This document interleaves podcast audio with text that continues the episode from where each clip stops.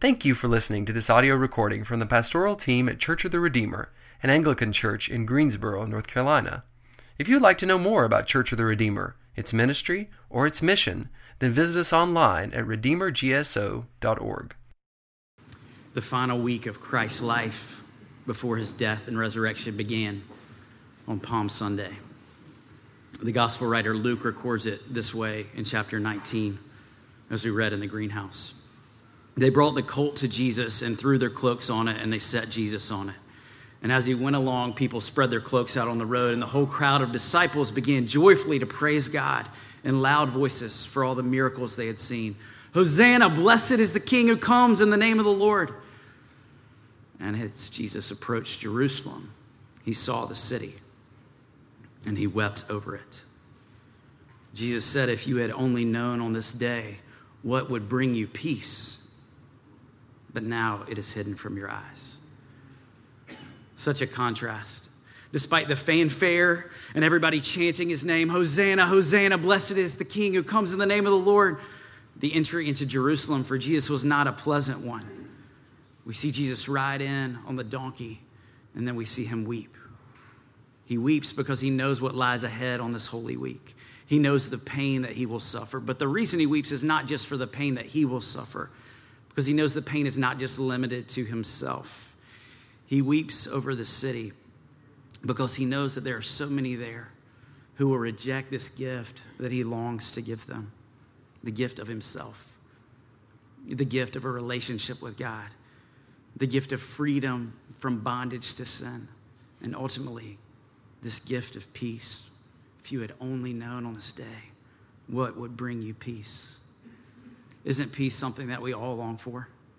We long to be freed from our stress, from our anxiety, from our shame, from our fears, from our guilt. You know, some of you arrived here this morning beaten up pretty badly. You arrived carrying a lot of shame, a lot of fear, a lot of guilt, and not a lot of peace. Some of you arrived here feeling crushed under the weight of stress from your job or from your school or from finances or from your home life. Some of you arrived here this morning feeling trapped by secrets and by addictions and things that you've tried to control but have been unable to. Some of you came here this morning with broken hearts, wondering if it could ever be possible that God could bring peace to the broken relationships in your life. We are all desperate, desperate for the peace of Christ. And if the gospel isn't true, then we are completely hopeless. But it is true. And there is hope. And his name is Jesus. And so this morning, what I want to do is I want to, want to do two different things. First, I want to briefly tell you a story that many of you have heard before the story of the last week of Christ's life before his death and resurrection, the story of the very first Holy Week. And secondly, I want to invite you to do something that seems a little crazy in our culture. And that's to join us in remembering this last week of Christ's life and reenacting it together as a church family, participating in the Holy Week services on Thursday, Friday, Saturday, and Sunday of this week. Most of you in here have heard the Passion narrative many times, but when was the last time that you really heard it? When was the last time that it took your breath away? And that the story of the gospel and Christ's death and resurrection left you speechless? Holy Week began that first Palm Sunday. Could you picture being there? Watching the God of the universe riding into town on a donkey, covered in sweat from the heat of the sun, a sun that he had created, covered in dust from the earth, the earth that he had formed with his hands.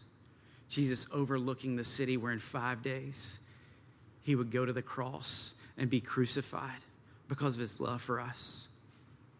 Could you picture looking at God with, with skin on and seeing the compassion in his eyes, seeing him weeping over these people that he would die for? There is no one like Jesus. You know, that first Palm Sunday was such contradicting emotions. You know, the triumphal entry, the children were waving their palm branches and shouting, Hosanna to the King. But just a few verses later, we see Jesus weeping. We see him weeping over this city. Can you see the tears in his eyes? Can you imagine just the contradiction between those shouts of Hosanna, those shouts of praise, and now those tears? It was a foreshadowing of the even greater contrast to come throughout that first Holy Week. And now, 2,000 Palm Sundays later, our worship service today actually embodies some of those same contrasts that we're going to encounter this week.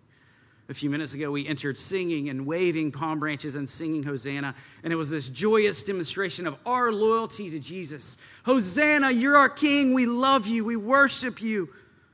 But in a few minutes, we'll join together on our knees in confession and we'll confront our own sinfulness and the lack of loyalty in our hearts that ultimately led to Christ's crucifixion. And then we'll come to the table and we'll remember his death. And in between that opening palm waving hosannas and the sobering time of confession and communion with the broken body and blood of Christ, we listen to Ryan read the Passion narrative. And it was long on purpose because it's important for us to experience the story as a whole before we reflect on it this week in its various parts. After the triumphal entry on Palm Sunday, it's recorded that Jesus spent Monday, Tuesday, and Wednesday visiting the temple during some of the days and spending the nights with his friends in Bethany. And on Thursday, Jesus sent Peter and John ahead and he said, Go prepare the Passover meal in this borrowed upper room. And Luke records it this way in chapter 22, verse 14. When the hour came, Jesus and his apostles reclined at the table. And he said to them, Listen to this. I have eagerly desired to eat this Passover with you before I suffer. Guys, I just long to be with you. I just long to be with you. And then Jesus said the words that we hear spoken every Sunday during the Eucharist. Luke records it that he took the bread and gave thanks and broke it, and he gave it to them and said, This is my body given for you. Do this in remembrance of me. In the same way, after the supper, he took the cup and said, This cup is the new covenant in my blood which is poured out for you. And after that, the disciples started arguing over who was the greatest. They've been sitting at the table with the Son of God, feasting with him, and then they start arguing over who will sit at his right and left hand. Maybe the modern day equivalent in our world, at least the teenage world that I spend a lot of time in, would be coming to take communion and then 10 minutes later fighting over shotgun outside, you know, when you're getting ready to go in the car. We do it every day. We, we look at Jesus on Sunday morning and then we leave and we forget his greatness and we start focusing on ourselves. And Jesus said, Guys, look at me. Look at me. When you look at me, you will experience the peace that you long for. And then he responds to their bickering by giving them a new mandate, which leads us to call it Maundy Thursday. Mandate Thursday. A new commandment I give to you that you love one another as I have loved you. And then he shows them what that love looks like, and he washes each of their feet, including the feet of Judas, the very one who was about to betray him, and he knew it. Who washes the feet, the dirty feet of someone who is going to turn them over to be killed? There is no one like Jesus. After Judas turned Jesus over to the authorities, the Son of God was taken through a series of trials on Thursday night and Friday morning. And although they found no guilt in him, they sentenced him to the most gruesome form of death ever recorded in history crucifixion. They stripped him, they beat him, they mocked him, they spit on him, they whipped him. And in Luke 23, it's recorded what happened. When they came to the place called the skull, they crucified him there. And they did it alongside criminals, one on his right and the other on his left. And yet, how did Jesus respond to them? Father, forgive them, for they know not what they are doing. There is no one like Jesus. By 3 p.m., the Son of God, hung on a tree, naked, bloody, and breathless. he was buried by sundown in a borrowed tomb. And the authorities assigned guards to stay and watch on that Saturday, and they sealed the tomb with a stone. But before dawn on that Sunday morning, the first Easter morning, the tomb was empty. Christ had defeated death, and he was alive again. There is no one like Jesus. Why did Jesus endure such shame and such suffering? Because of his love for sinners, because of his love for the very people who put the nails in his hand, because of his love for you and me. And there's so much more to the story. When we look at the Gospels, we see Mark and John devoting half of their entire books to just recording this one week in Jesus' life. And Matthew and Luke talk a ton about it as well. It's like the scriptures go into slow motion during Holy Week. And the writers want to make sure we understand the importance of this week in all of history. I'm sure there are many of you here this morning who've never participated in Holy Week. Maybe it's a, a new thing for you. You know, I personally didn't grow up attending Holy Week services. It wasn't until we moved to Greensboro nine years ago that I became part of Redeemer, went to a Maundy Thursday foot washing service and a Good Friday service where we nail our sins into the cross. It wasn't until a few years ago when I experienced my first Easter vigil. And it is such a holy and sacred gift to walk through this week together as a church family. It's actually the most important single week in the entire calendar for a Christian. It's, the, it's one of the longest known practices in all of the church. The term Holy Week appears in all these historical writings. Bishops like Athanasius wrote about it and all these records. But we also have the gift of archaeologists who've discovered ancient writings like a journal of a fourth century Spanish nun named Egeria over 1600 years ago. This nun was writing to her sisters back in Spain, and she was describing how Palm Sunday was historically celebrated in the city of Jerusalem. Listen to what she wrote in her journal. As the 11th hour draws near, all the children who are gathered at the top of the Mount of Olives, including those who are not yet able to walk because they're too young and they're therefore carried on their parents' shoulders, all of them bear branches, some carrying palms, others olive branches and the bishop is led on a donkey. We were going to get a donkey to lead Alan in this morning, but it didn't work. In the same way as the Lord was once led, from the top of the mountain as far as the city, and from there through the entire city, everyone accompanies the bishop the whole way on foot. And this includes distinguished ladies and men of consequence. Y'all, the church has been celebrating this for at least 1600 years. But longer than that, since the first Holy Week, the church has been walking back through this week of Christ. Why?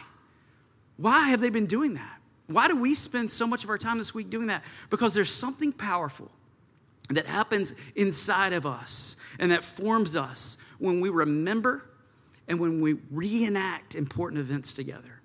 I mean, we do it all the time. It was about a month ago out at Battleground Park. Hundreds of people, maybe thousands of people gathered for the reenactment of the Battle of Guilford Courthouse on our birthdays and our anniversaries, we celebrate and we remember those special occasions that happen on a certain day in history. And even on sad days, like the death of a loved one, and on the anniversary of their passing, we often gather with family and friends, and we look at old pictures, and we tell old stories, and we remember the significance of that person. And what does that do to us when we remember it, when we reenact it? When the reenactment of the battle for Guilford Courthouse that happened in our backyard almost 250 years ago, it takes an event that often feels like fiction in our minds and helps us remember the weight and significance of the lives that were actually lost and sacrificed during those days. In remembering a loved one on their birthday or their death day, it often stirs our affections toward them. And maybe most importantly, as we remember and reenact significant parts of our history, it forms our very identity as a nation, as a family, and as individuals.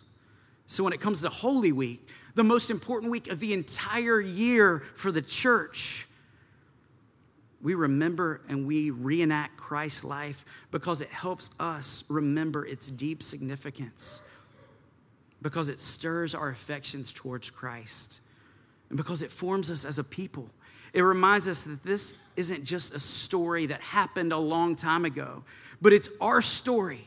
It's the story of the people of God.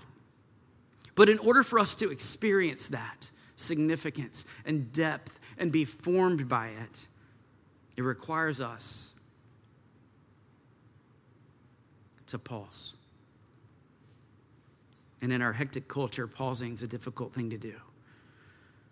It feels awkward to just be silent for even one minute in reflection.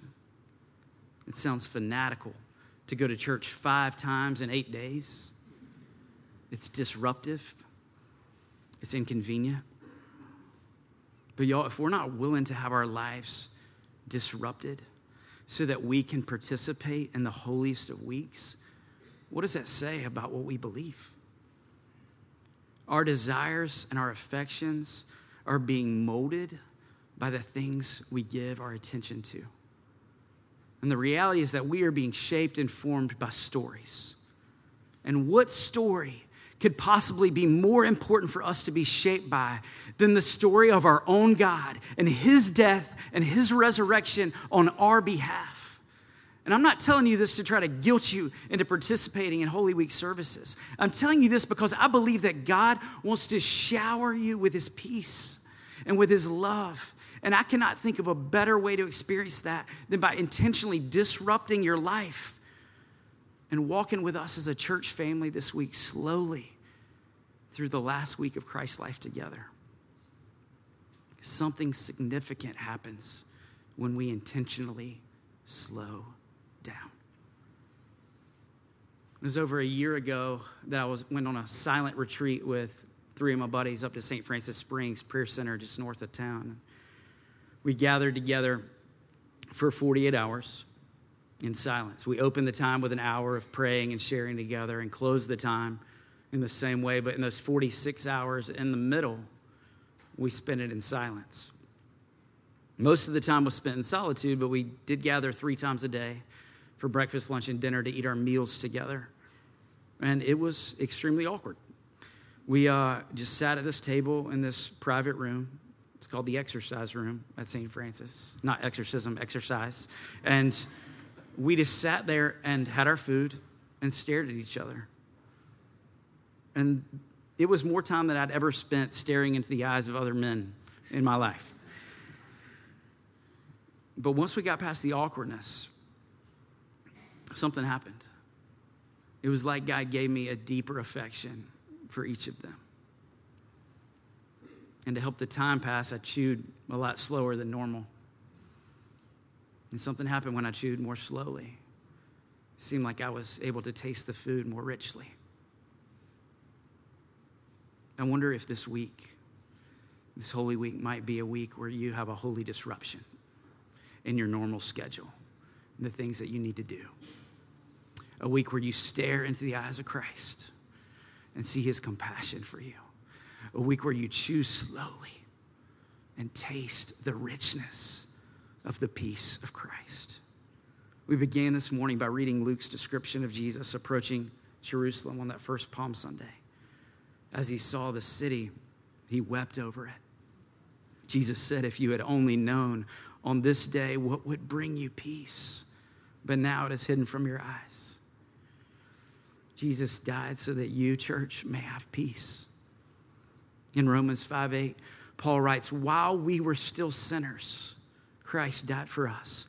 While we were the ones nailing him to the cross, he said, Father, forgive them. He died for his enemies so that we could have peace. And the terms of his peace are pretty clear.